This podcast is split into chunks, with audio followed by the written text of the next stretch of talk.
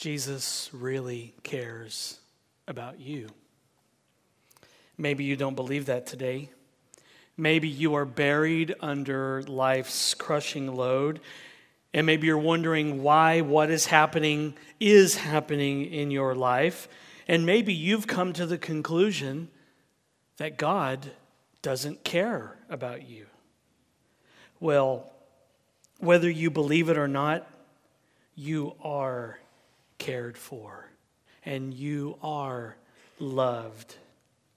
Jesus really cares. I mean, cares, cares about all that's going on in that little heart of yours this morning.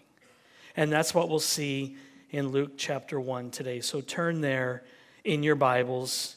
We're going to see that God is rich in mercy and he's a big spender. Ray Ortlund said, God is rich in mercy and God is a big spender. He delivered up his own son for us all. Therefore, God's love for you has no outer limit. We are the ones who measure out our love in a calculating way, pennies at a time, always careful not to give away too much. But God does not love that way. God is glorified by lavishing his mercies upon us without regard for the cost to himself. God lavishes his mercies upon us, people like us. That's incredible.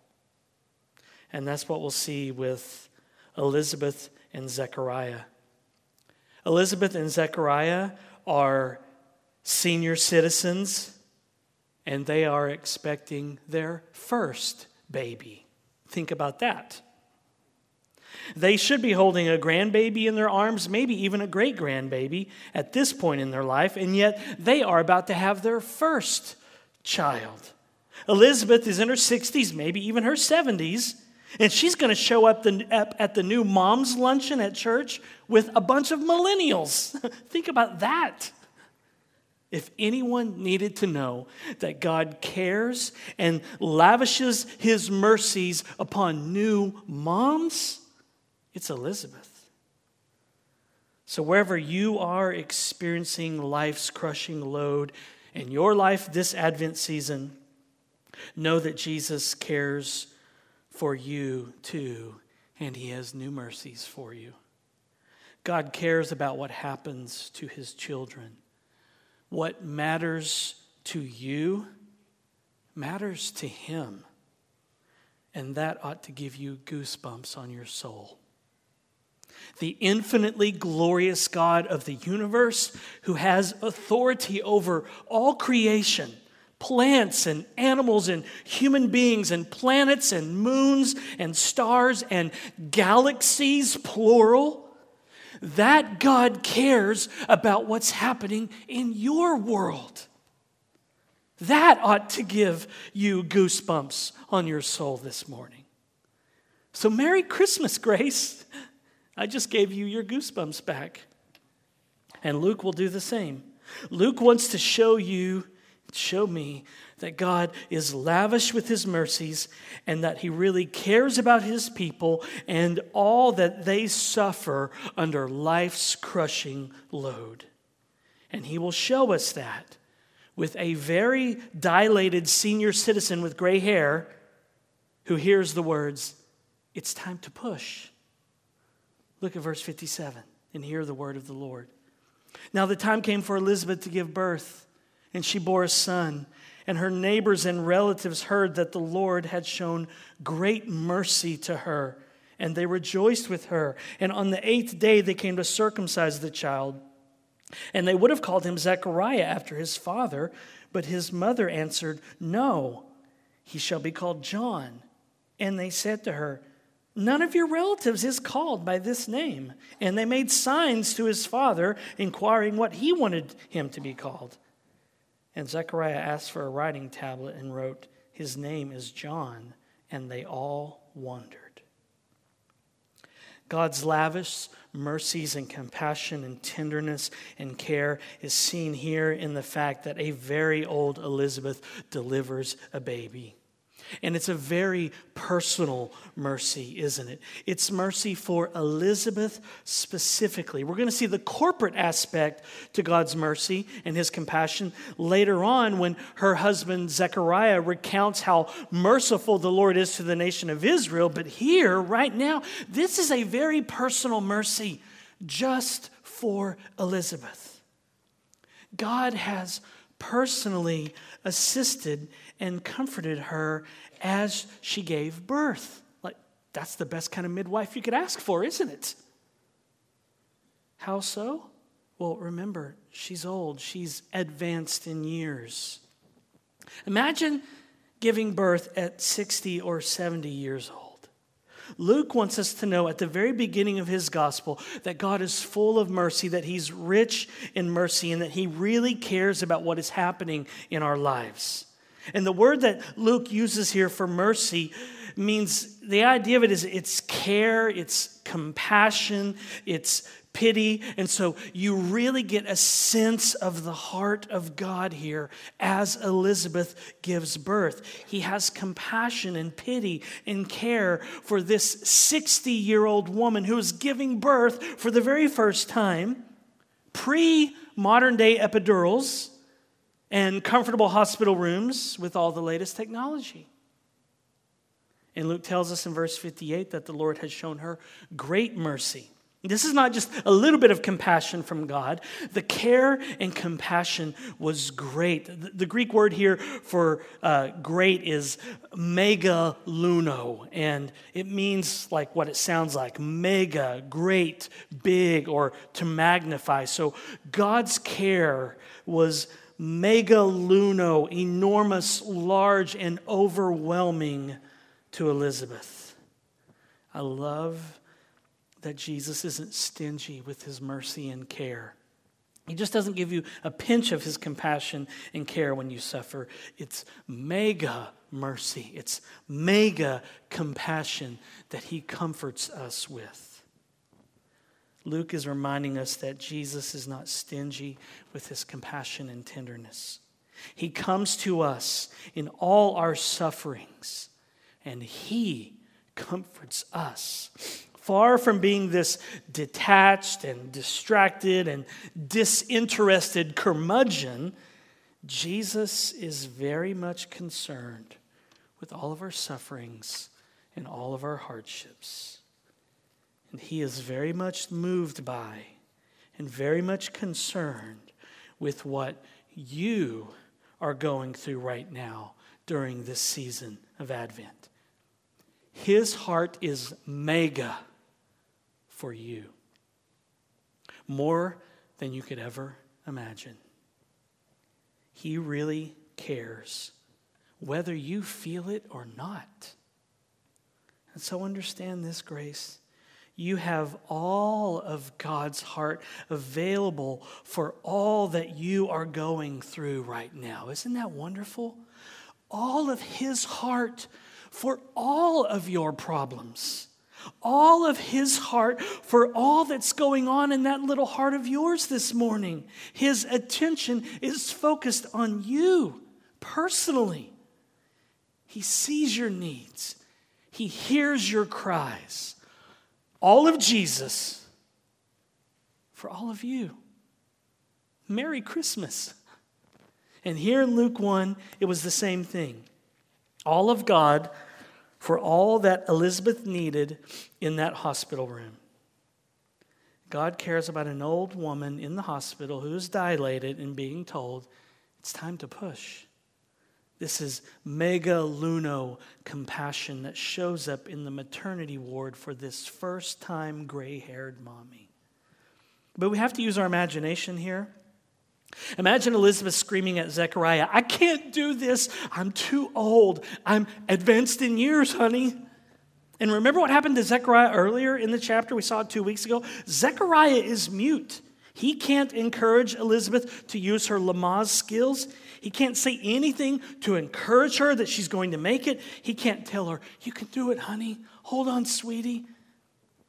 But Elizabeth is not alone because God has magnified his mercy toward her. Listen, I don't know what you are going through in your life during this season of Advent, but you need to know that you are not alone. I don't know what's going on in that little heart of yours on this third Sunday Advent, but Jesus knows and He cares and He is with you with the same mega care and compassion that He showed a 60 plus year old lady who was scared and being told it's time to push. God is with you this Advent season as you feel weighted down by life's crushing load. So, once again, Merry Christmas, Grace. God is with you right now. And that truth just might keep you from being admitted to the loony bin, actually. All right, back to our story. Notice in verse 58 how Elizabeth's friends heard about God's great mercy and they show up to see her, to cook for her, to clean for her, to do the laundry, to hold her hand and tell her that it's going to be okay, to come over and hold the baby so that she could take a much needed nap. And oftentimes, that's how God's mercy and compassion come to us. It's through other people. And so eight days go by, and Zechariah and Elizabeth take the boy down to the temple to get him circumcised according to Scripture. But notice in verse 59 that the people who gathered wanted the boy to be called Zechariah after his father. They wanted him to be Junior, Zech Junior. This was the custom. And if not Zechariah, then the baby should have at least been named after someone in their family. But Elizabeth says the boy's name will be John. And then her friends and family who are with her immediately look to Zechariah because they think Elizabeth may need to be admitted to the loony bin because she doesn't name the boy after her husband. But Zechariah is mute. And he may have even been deaf too, because verse 62 says they made signs to his father, inquiring what he wanted him to be called. So Zechariah is probably mute and deaf, and they're making these signs. What do you want to call him? And Zechariah asks for a writing tablet.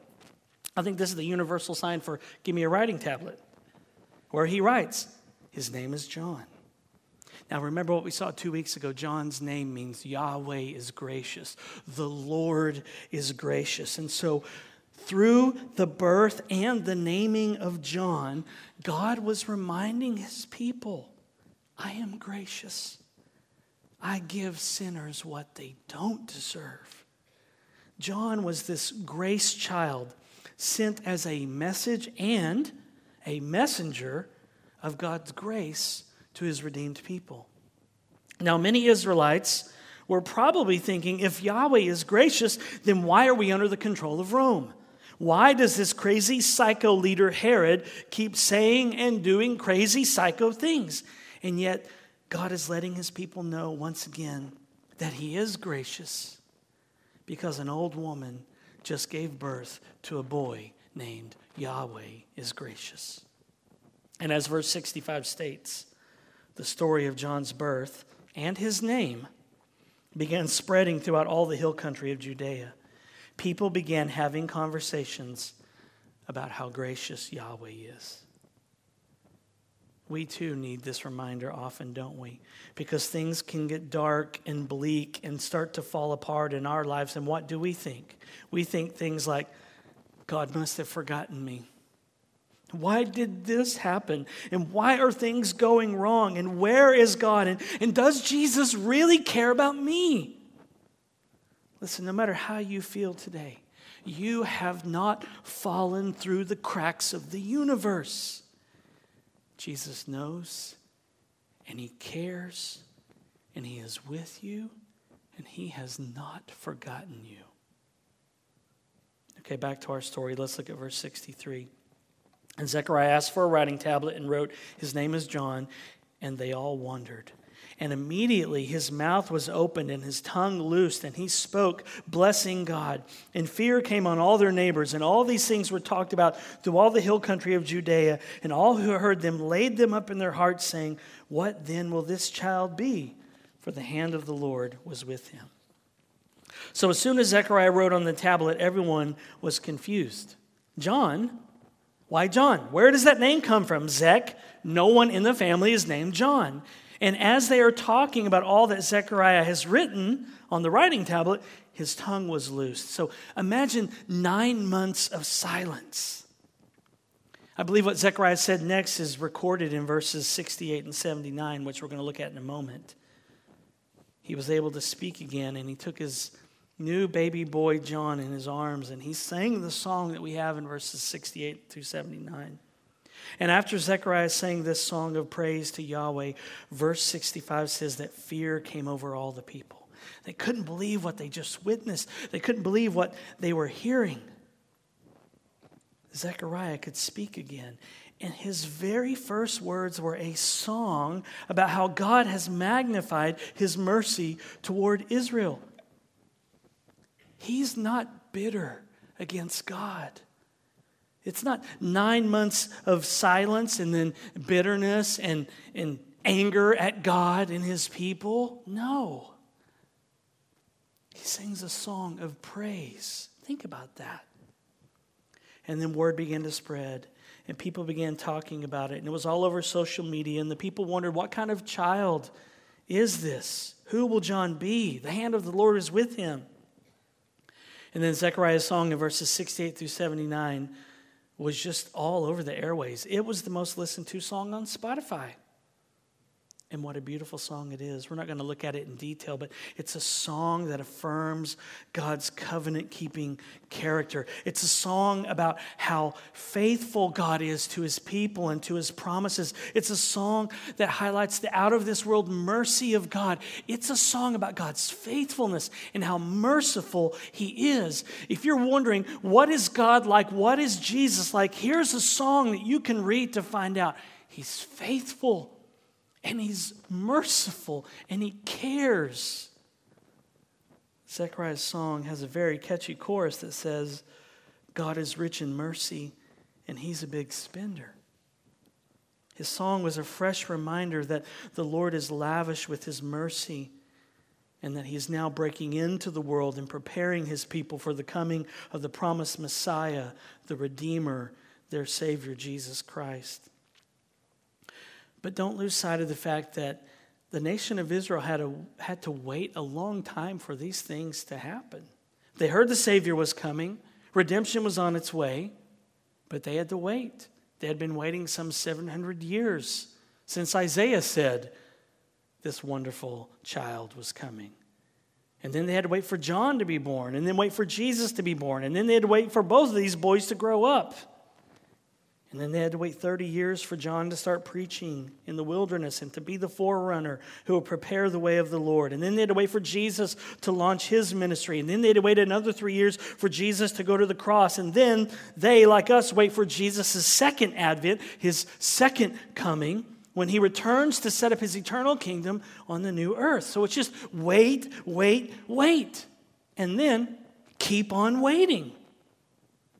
They had to wait a lot. And you may have to wait on God to intervene in your life too. I came across a quote by Elisabeth Elliot that just stopped me in my tracks yesterday. It was like, it's like she's pressing on the bruise of my heart and soul. And it's like, oh, I, I need this, even though it's hard. She said, He makes us wait. He keeps us on purpose in the dark. He makes us walk when we want to run, sit still when we want to walk, for he has things to do in our souls that we are not interested in. Ouch. Sorry I had to share that with you. If I had to deal with that, you have to, okay? I had to wrestle with the fact that God does what God's going to do. He's going to make me wait. I want to run, and He's like, sit down, boy. I want to jump up and down, and He's like, no. Why? Because He wants to do things in my heart and in my life that I'm not interested in, right? I want ease, I want comfort, I want all my prayers answered yesterday, and that's not how God works because He's smarter than me. So I should trust Him. So they had to wait. But you know what? While you wait for God to answer your prayers, know that He cares for you. David Powlison said, We live in a world where there is, in fact, someone at the receiving end of our cry for help. God cares and has entered our plight. God cares about you. He is on the receiving end of your cries while you wait for Him to answer and to intervene. He's doing things in your heart.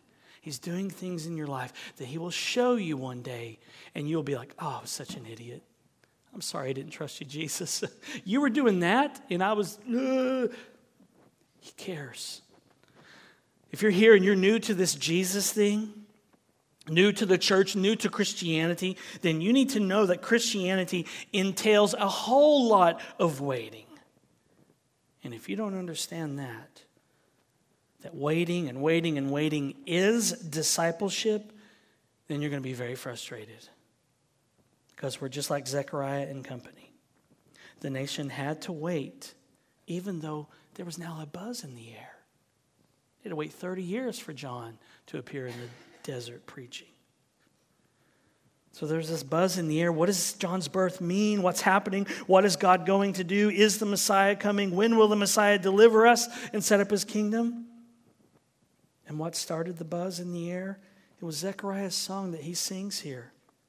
He hasn't spoken in over nine months, and his first words are a praise song about how merciful, caring, kind, and compassionate Yahweh is. Look at verse 67. And his father Zechariah was filled with the Holy Spirit and prophesied, saying, Blessed be the Lord God of Israel, for he has visited and redeemed his people, and has raised up a horn of salvation for us in the house of his servant David, as he spoke by the mouth of his holy prophets from of old, that we should be saved from our enemies and from the hand of all who hate us. To show the mercy promised to our fathers and to remember his holy covenant, the oath that he swore to our father Abraham to grant us that we, being delivered from the hand of our enemies, might serve him without fear in holiness and righteousness before him all our days. And you, child, will be called the prophet of the Most High, for you will go before the Lord to prepare his ways, to give knowledge of salvation to his people in the forgiveness of their sins, because of the t- tender mercy of our God, whereby the sunrise shall visit us from on high, to give light to those who sit in darkness and in the shadow of death, to guide our feet into the way of peace. And the child grew and became strong in spirit, and he was in the wilderness until the day of his public appearance to Israel. Did you catch it? Two times Zechariah sings of God's mercy in verse 72 and verse 78. In fact, mercy is all over Luke chapter 1. Mercy is mentioned five times in this chapter. Why does this song, Zechariah's song of mercy and compassion, spread throughout the hill country? Why is God causing this mercy song to spread like wildfire throughout Israel?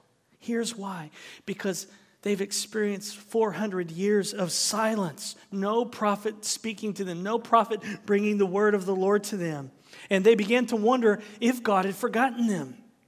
And the birth of John the Baptist would be a reminder that God was moving once again. What will this baby boy named John do? He will prepare the way for Jesus, prepare the way for salvation.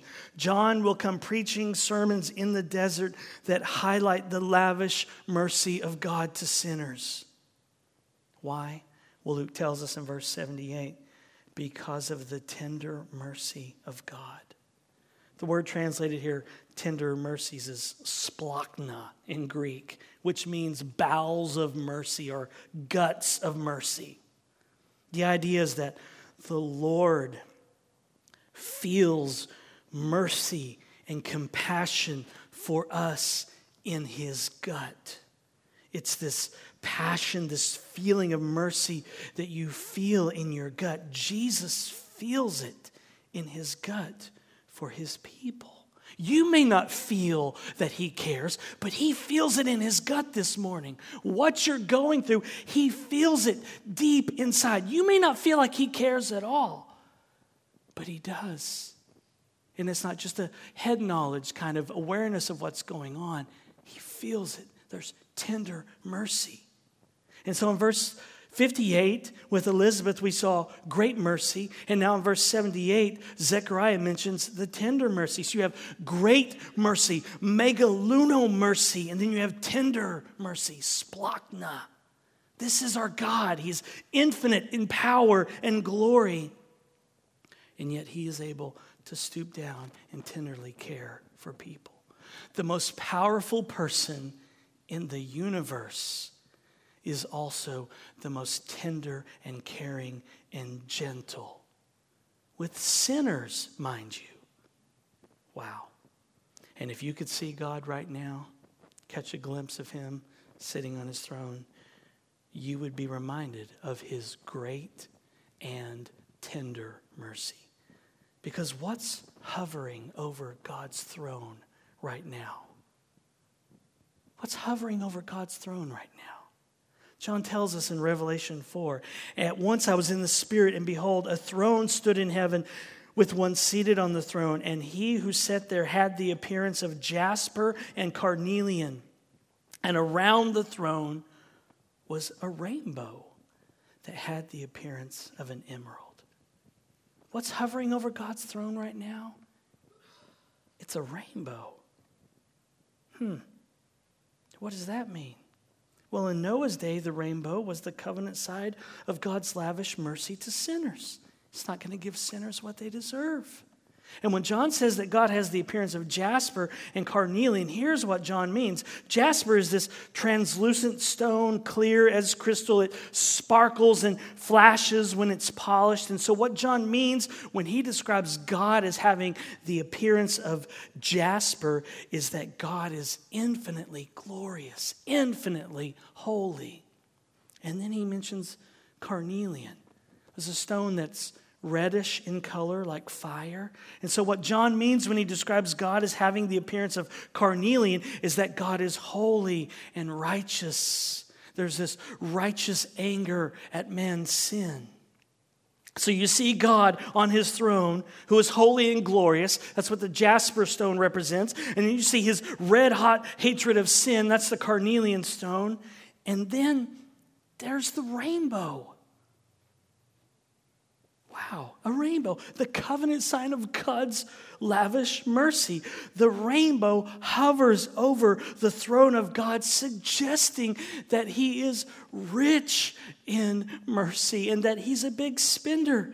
The holiness of God and the glory of God and the red hot anger of God at man's sin is surrounded by the symbol of mercy, the rainbow.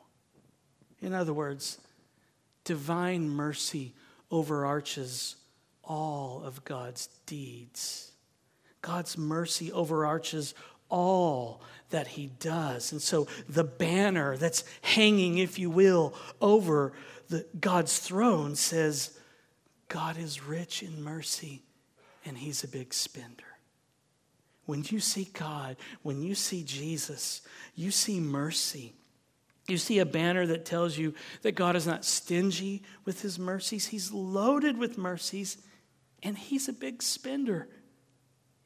The rainbow hovering over the throne of God is eternal proof that God's mercy is over everything that he does. Which means that when we turn away from God, he doesn't turn away from us. He's merciful toward us.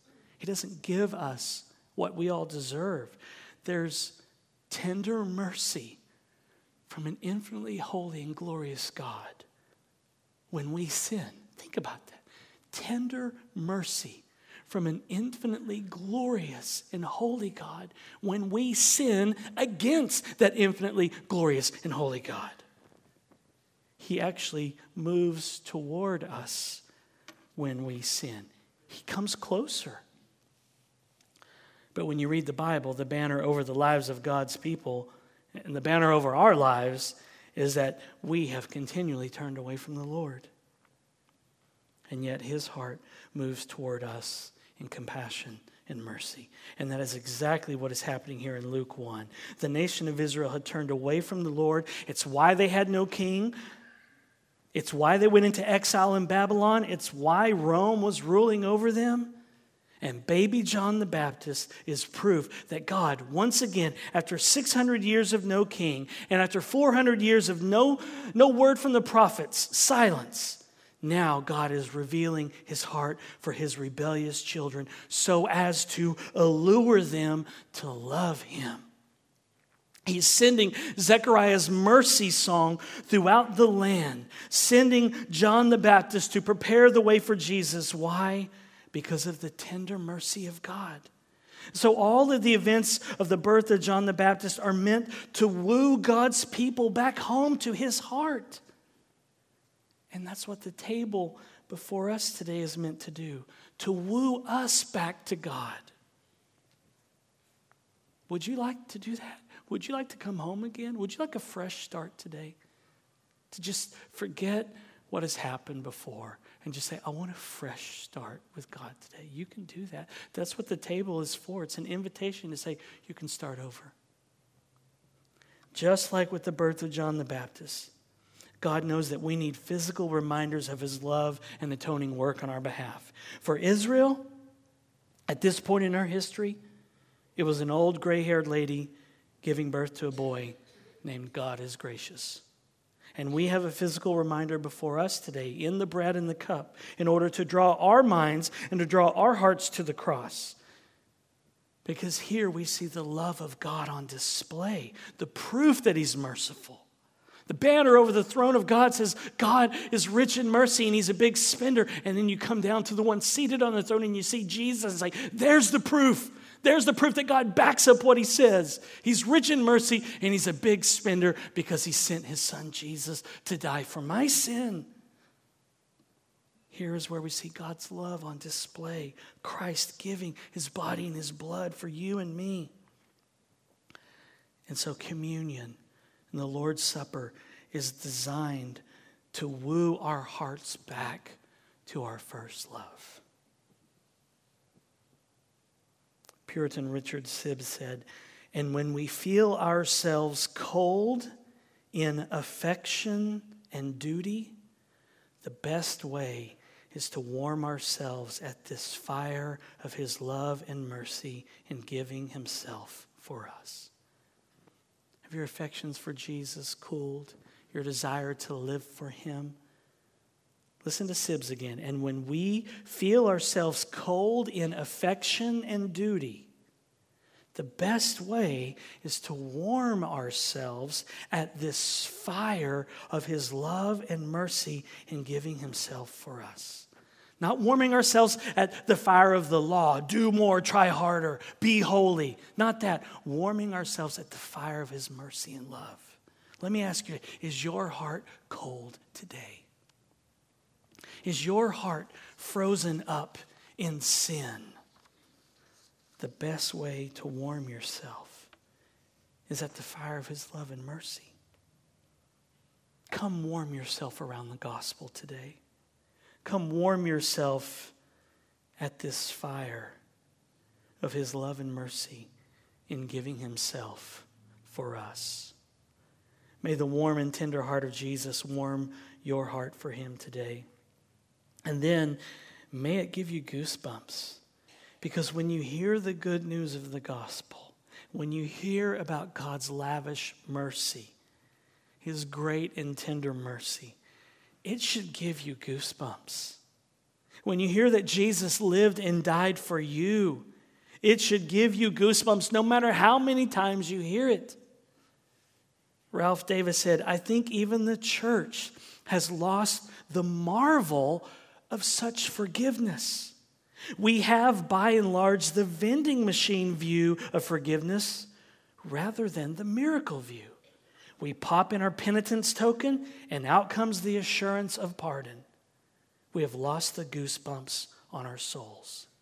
Having a God who passes over rebellion, Micah 7:18, should make us shudder with joy.